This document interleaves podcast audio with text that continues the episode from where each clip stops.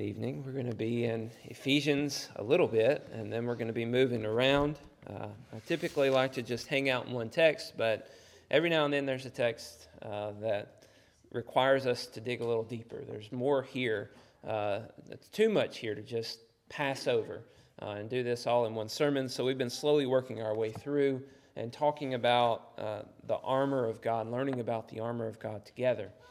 Um, as we've been studying this, um, we've been noticing how each piece of the armor prevents uh, a serious wound on us spiritually. That Satan is constantly trying to attack us, desiring to defeat us so that he can accuse us and condemn us, but that God has given us each piece of armor for us to take up and put on, and by, by doing that, to prevent the harm that Satan wants to cause in our lives. We talked about uh, all the different pieces of armor so far, uh, and we're left to the last two. But I'd like for us to read through again what was said in Ephesians 6, because it's been a few weeks since we've done it, uh, just to get the whole picture. Let's start in verse 11. It says, Put on the whole armor of God that you may be able to stand against the schemes of the devil. For we do not wrestle against flesh and blood, but against the rulers, against the authorities, against the cosmic powers over this present darkness, against the spiritual forces of evil in the heavenly places. Therefore, take up the whole armor of God, that you may be able to withstand in the evil day, and having done all, to stand firm. Stand therefore, having fastened on the belt of truth, and having put on the breastplate of righteousness, and as shoes for your feet, having put on the readiness given by the gospel of peace. In all circumstances, take up the shield of faith, with which you can extinguish all the flaming darts of the evil one, and take up the helmet of salvation and the sword of the Spirit, which is the Word of God. We've talked about most of these, as I said. We've talked about the belt of truth and how we fasten that to uh, hold our clothes in so that we can move and be agile, and the need for us to know the truth, to be grounded in the truth, is going to help us and prevent us from getting tripped up on different things. Uh, we've talked about the uh, breastplate of righteousness, not Christ making us righteous, but that we would put on holy living. We would be the type of people who are holy and righteous before God and striving for that. And that's going to protect our vitals. Then we talked about, after that, the shoes of readiness. That we would put, put on readiness and be ready to fight against trials, to fight against temptations, and to do whatever work God has given us to do because the gospel has made us ready and excited about facing whatever we can face. And last time we talked about the shield of faith, which is intended to prevent all of the flaming darts of the evil one. Uh, and we saw how faith is essential. And faith is something that men were using throughout the Old Testament, and men were using throughout the New Testament to defeat Satan. They had to believe that God is good and that He is a rewarder of those who love Him and serve Him and put their faith in Him. Now we're down to the last two uh, here we read about the helmet of salvation and the spirit of truth. So today we're going to be looking at and thinking about the helmet of salvation for just a little bit. Uh, what is this all about? What's a helmet? Well, everybody knows, right? Everybody knows what a helmet is. Uh, it is what protects our head from a mortal blow. If you're in combat, you want to have your helmet on. Uh, you don't want a big broadsword coming in and hitting you upside the head without a helmet on uh, that would kill you instantly. And that's definitely not what anyone would want. So, helmet being essential, it doesn't, we don't have to go into detail about any of that. But what he says is salvation is your helmet. So we need to think about that a little bit. How is salvation a helmet for our head? Uh, and, and what does that helmet of salvation do to prevent the, the damage that Satan can do on us? How, how is a helmet of salvation going to help us in our spiritual warfare? And then we're going to think about how we can put this on. How can we put on the helmet of salvation. Now, it kind of sounds like an odd thing, right? How do you put on the helmet of salvation when you're already a Christian, right? I mean, hasn't haven't all these Ephesians already been saved whenever Paul went to Ephesus and taught the gospel to them? So how is it that they're supposed to put on the helmet of salvation, right? Well, you're putting on truth, you're putting on uh, righteousness, you're putting on readiness, you're putting on faith, you're putting on salvation. So obviously, there's a sense in which you can put more of this on. You can put this on, and you need to put this on. So what what is that talking about? You know, we oftentimes will talk about salvation as a past tense.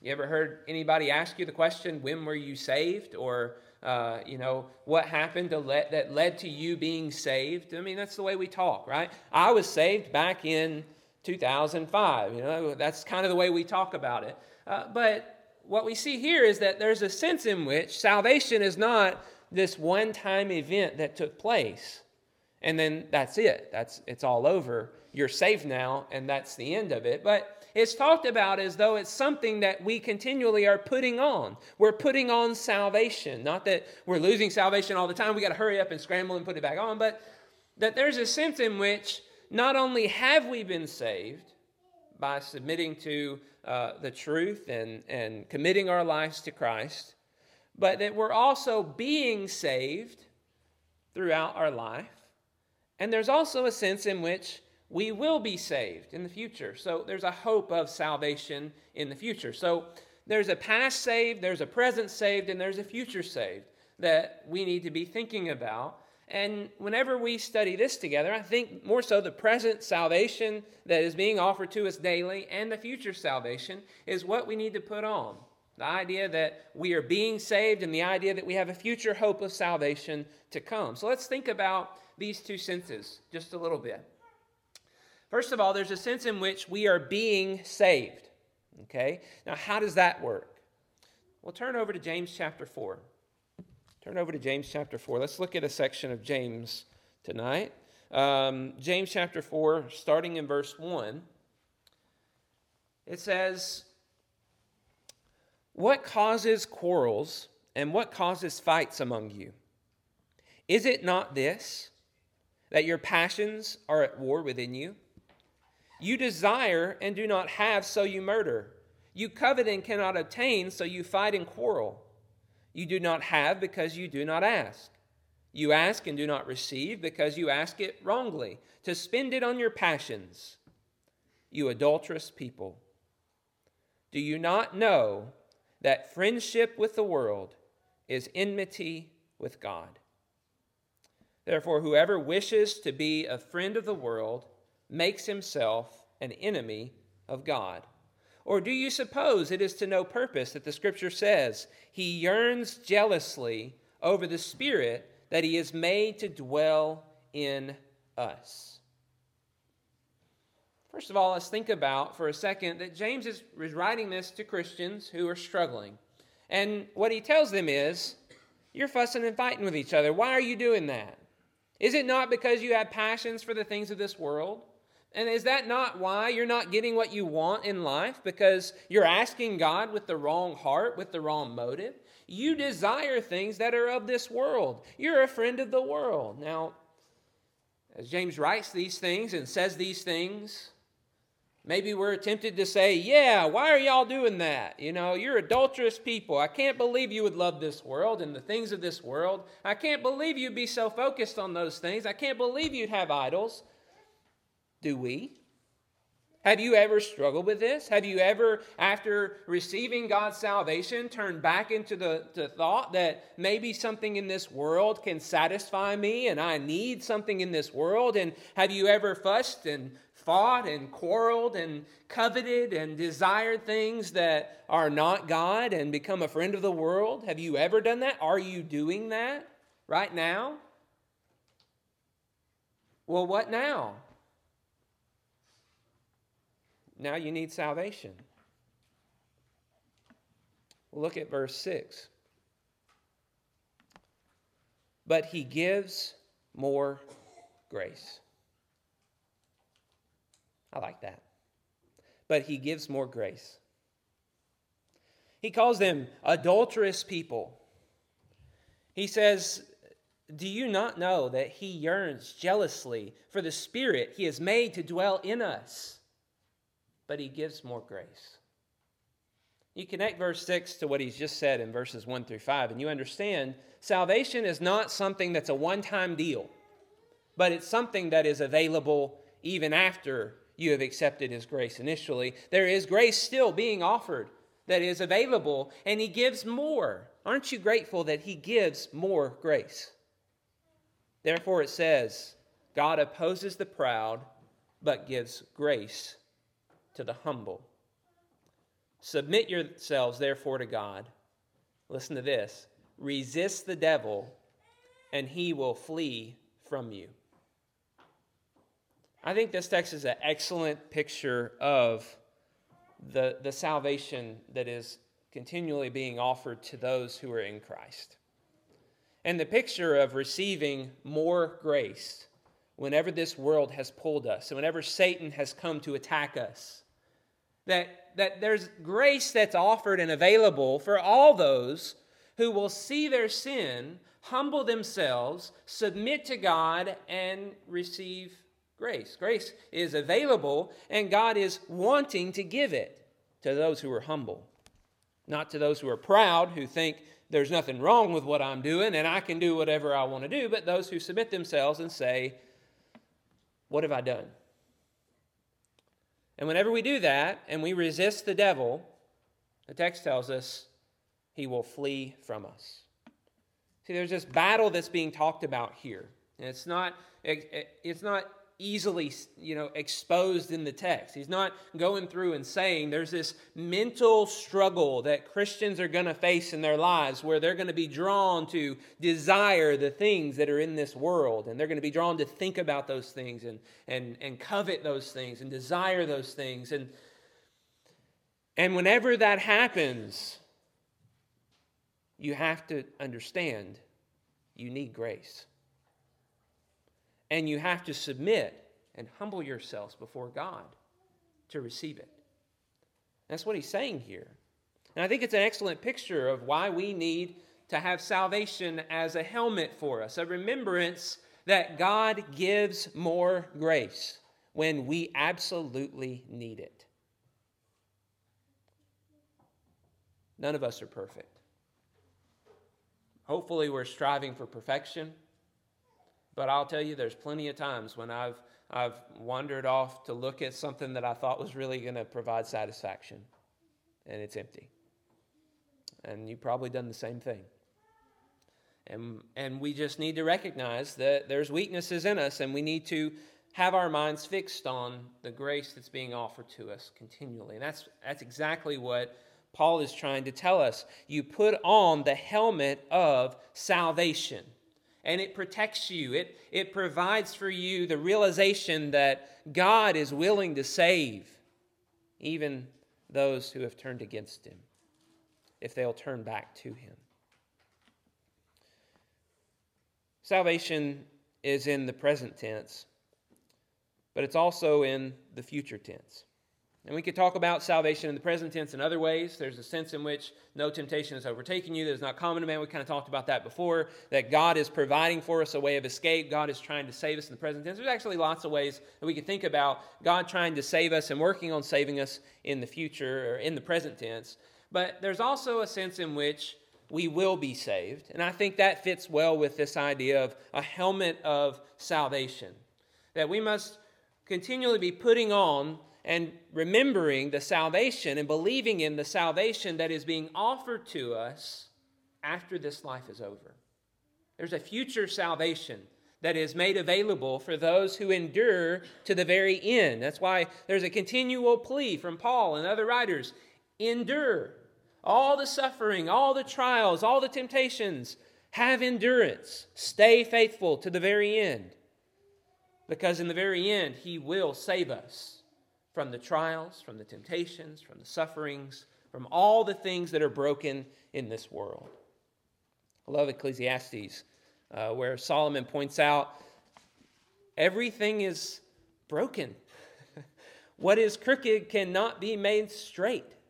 Uh, there's no fixing the problem of this earth. Everything under the sun is broken and messed up, and we need somebody to fix it because we can't fix it. He said, I've tried everything. I'm the wealthiest man, most powerful man on earth. I can't fix it.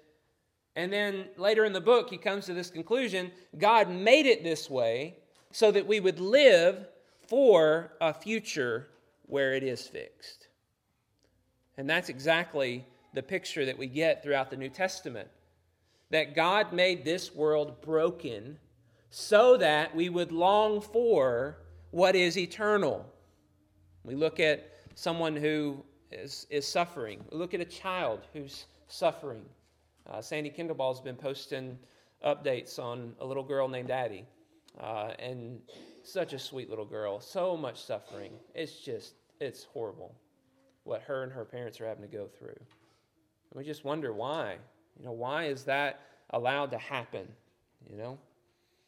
Well, the reason I think is because we're being reminded everything here breaks, nothing here lasts. And we're, we're, we're longing now for the future when this kind of stuff doesn't happen. I love how Paul put it in Romans chapter 8. You want to turn to Romans chapter 8 with me? In verse 18, beginning, you see a picture of uh, longing for things to be made right, for the problems that Solomon points out throughout Ecclesiastes to be fixed, the, the brokenness of creation after we have sinned and, and and failed to be image bearers, God cursed us and, and made life the way that it is. And yet, he promises to fix it one day. And Paul's referring to that in Romans 8, verse 18, beginning. He said, For I consider that the sufferings of this present time are not worth comparing with the glory that is to be revealed to us. I love that. For the creation waits with eager longing for the revelation of the sons of God. For the creation was subjected to futility, not willingly, but because of him who subjected it, in hope that the creation itself will be set free from its bondage to corruption and obtain the freedom of the glory of the children of God. For we know that the whole creation has been groaning together in the pains of childbirth until now, and not only the creation, but we ourselves who have the first fruits of the Spirit. We groan inwardly as we wait eagerly for the adoption as sons, the redemption of our bodies. For in this hope we were saved. Now, hope that is seen is not hope. For, he, for who hopes for what he sees? But if we hope for what we do not see, we wait for it with patience. This text is basically pointing out our struggle that we live in a broken, corrupted world that's full of death and pain and suffering, and yet God has decided to give us hope hope of future glory, hope of being adopted as his sons, and the redemption of our bodies uh, to, to be made into those new glorious bodies that are uncorruptible, imperishable, uh, and, and able to last for all eternity. And he says, This is our hope. Now, Ephesians has told us that we are adopted, that these, things, these blessings are real right now. But what Paul is pointing to, I think, in this text is there's a sense in which we're still waiting and we're groaning in these bodies for the day to come when all those things are realized in the fullest sense. And that's something that we need to realize is a helmet that we put on our heads that provides the protection that we need against the pull to come back into this world, to live for this world and all the things that are on it knowing that there is a time that's coming when all these things will be done away with. When we get to live as God's children in His presence. No more sin, no more tears, no more pain, no more suffering, no more children dying, and no more loved ones dying at all. But we live together It's interesting whenever we look at Philippians, we see Paul talking about that hope of future salvation. He talks about it and he says, I'm giving up everything so that I can attain it. I count everything here as rubbish because this is the most important thing to me.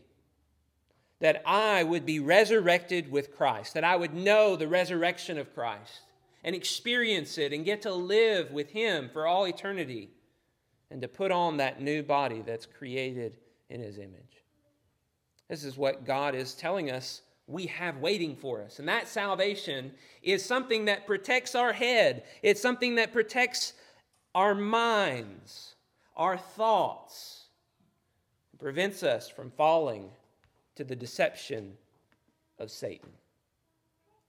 This is why we need this helmet. Because Satan's attacks are not physical, Satan's attacks are commonly mental. They're attacks against our thoughts and our way of thinking about events and circumstances and things that, that are taking place and, and, and happening in our lives. Satan is constantly there trying to tell us what is opposite of the truth. He wants us to believe that God is not working in our lives. He wants us to believe God doesn't care enough to really do anything or, or work in any way. He's just kind of a bystander sitting back and watching how things turn out and, and not helping us at all.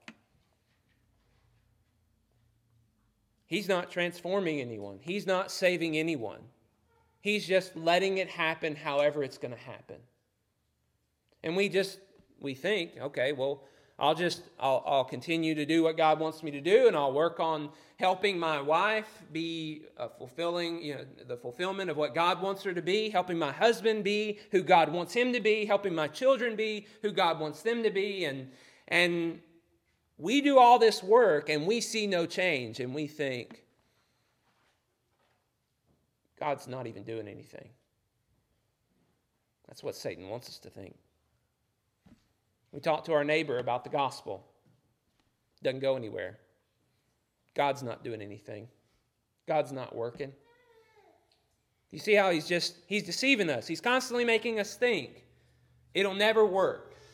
God's not going to do it, and I can't do it, so therefore it just won't work. Well, Elijah had those same kind of thoughts. And back in 1 Kings 19, you remember uh, he, he is running away from Jezebel after this huge demonstration where God brought fire down from the sky and, and took up the sacrifices, and Jezebel ruined it. Everybody was saying the Lord, He is God, and Jezebel came in and basically turned their hearts right back to Baal, and he runs away and he says to God, Just kill me.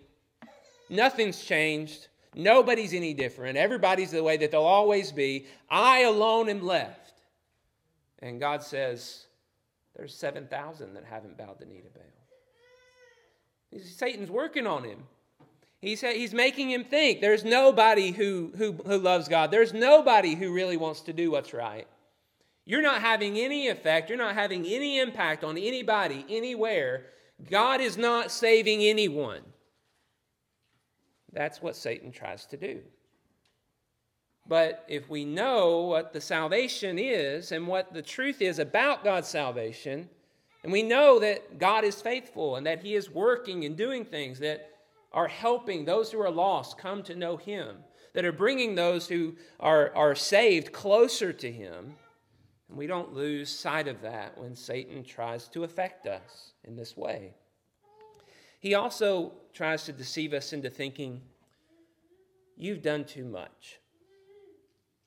You've gone too far. God doesn't love you anymore. You can't be saved. You ever had those kind of doubts, those kind of thoughts creep into your mind? Maybe it's maybe maybe that was the straw that broke the camel's back. Maybe he has actually abandoned me at this point. You know that's Satan trying to deceive you. He's trying to trick you into taking off your helmet, to stop thinking about God's grace, to stop looking for God's grace and accepting God's grace. But what James told us back in James chapter 4, if you read verse 8, again, it says, if we draw near to him, he draws near to us. He wants to draw near to us, he wants to help us. That's who he is. That's what he is like. That's what he wants. And so don't ever believe you've gone too far. God doesn't want you. He is constantly wanting to draw near to us. The problem is not that he can't draw near to us, the problem is we refuse to draw near to him. And, you know, the sad part is whenever we think this way, we're acting like the blood of Christ is not enough to forgive all sin. Not powerful enough for my sins. That's just proud and not humble and not submissive. If God says He wants to forgive, even though I wouldn't forgive me, He will. But Satan wants us to believe He won't. And that's why we need the helmet of salvation on our head all the time. So, how do we put this on? Are you humble enough to wear this helmet? Are you humble enough to say, God, I would never forgive me for this, but I know you are way more forgiving than I am. And I know that you give more grace. And I know that if I will humble myself and submit my will to your will, you will save me again and forgive me and continue to work on me to make me who I ought to be. Are we humble enough to say that we truly believe and, and commit ourselves to the, the idea that God is willing to save us? And are we willing to submit our will to His will and accept that salvation? We need to be very diligent in our thoughts. We need to be very careful about the way we think. And I love how Paul put it. It's so fitting with all of this talk about the armor of God in 2, Tim- 2 Corinthians chapter 10, uh, verses 3 through 5. He says, For though we walk in the flesh, we are not waging war according to the flesh. For the weapons of our warfare are not of the flesh, but have divine power to destroy strongholds. We destroy arguments and every lofty opinion raised against the knowledge of God and take every thought captive to obey Christ. I think that's so fitting with this picture of putting on a helmet of salvation. That we're waging a war, and it's not a war of the flesh. You know, there's no physical person for me to go and beat up because I want to sometimes. But it's a mental war, it's a spiritual war. And he says, our, our weapons of warfare are not of the flesh, but they have divine power to destroy strongholds. Are there any strongholds that Satan has over you? Is he showing that he has dominance and he has power, that he defeats you? Well, the weapons of our warfare give us the divine power to destroy strongholds. How? It says we destroy arguments. What arguments are you making in your mind? What lies are you telling yourself? You know, what lies is Satan telling you? What are you beating those with the word? Destroying arguments and every lofty opinion raised. Is, is there something inside of you that constantly says, I'm, I am strong and or I'm good enough or or I'm I'm not good enough. My sin is too great. You know, it's just kind of a lofty opinion of my sin. What what lofty opinion do you have against the knowledge of God? The weapons of our warfare are able to destroy it because we take every thought captive to obey Christ.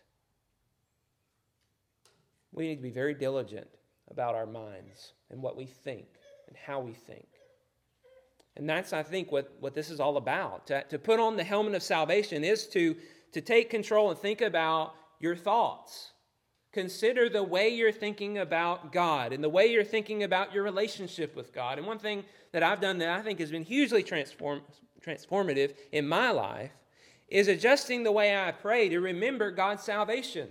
You know, I just, I, I've completely changed my prayer life in the last seven years or so, eight years or so. Since I got more into the Word, it transforms my prayer life to focus in more on God's salvation and the thought of God's salvation.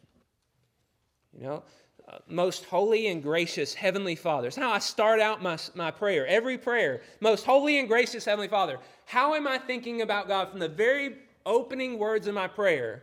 You are holy and you are so gracious to me. And I just try to think about how gracious God is in every prayer that I speak. I remind myself I'm not talking to a harsh, wrathful, judgmental, desiring to destroy God. I'm talking to a God who loves me and who wants me to be saved, who wants me to draw near to Him, who is forgiving and gracious toward me. And so my prayers are constantly thinking about that so that I'm reminded of that every single day. And whenever I study, you've noticed this in our Bible studies. How do we think about God when we study? You know, I mean, so many times whenever I see these horrible, sinful people throughout the Old Testament, I'm tempted to say, man, these people are messed up, you know. Uh, but, you know, along with that is the understanding that God is gracious toward them. Look at how patient God is. You know, just kind of take a second and say, okay, yeah, what David did, wow, you know, that's really messed up. But take a second to appreciate that God was so patient toward him and gracious to offer Nathan to him to tell him what he was doing wrong. And in every story, there's some picture of God being gracious and patient, and then there's a sense in which it, where it runs out, but not, at, not until hundreds of years have passed. So, whenever we read God's word, I think it's just overflowing with a picture of God's grace. And it's constantly reminding us that we have a salvation that is, is constantly available if we'll just humble ourselves and submit to whatever the will of God is. He wants to forgive, He wants to save, because that's who He is. And that thought should captivate us and make us want to put on this helmet of salvation all the time so that we defeat all of Satan's deceptions. He can't cast the mortal blow if we're relying on God's grace all the time and it's transforming us inside out. So, what a blessing it is that we have this available. All of these uh, pieces of armor have been made available by God. God, through writing His word and revealing this to us, has made all of this available to us, but we have to take it up and put it on. It starts with the initial reception of salvation. And if you haven't done that, there is an opportunity for you to do that at any time. Not just right now, but any time to put on the salvation that God offers to you. And then there's a continual offering of salvation and grace to all those who are humble and desiring to submit to God. That, that grace is made available. He wants to forgive those who will draw near to Him, and He's there for us. And there's a beautiful picture of a future hope waiting for us when this life is over, when we will be fully saved in the fullest sense from all the evils and all the sufferings and things that we're going through in this life. If you haven't taken part in the salvation that God offers and there's anything we can do to help you tonight, uh, will you please come forward as we stand and as we sing?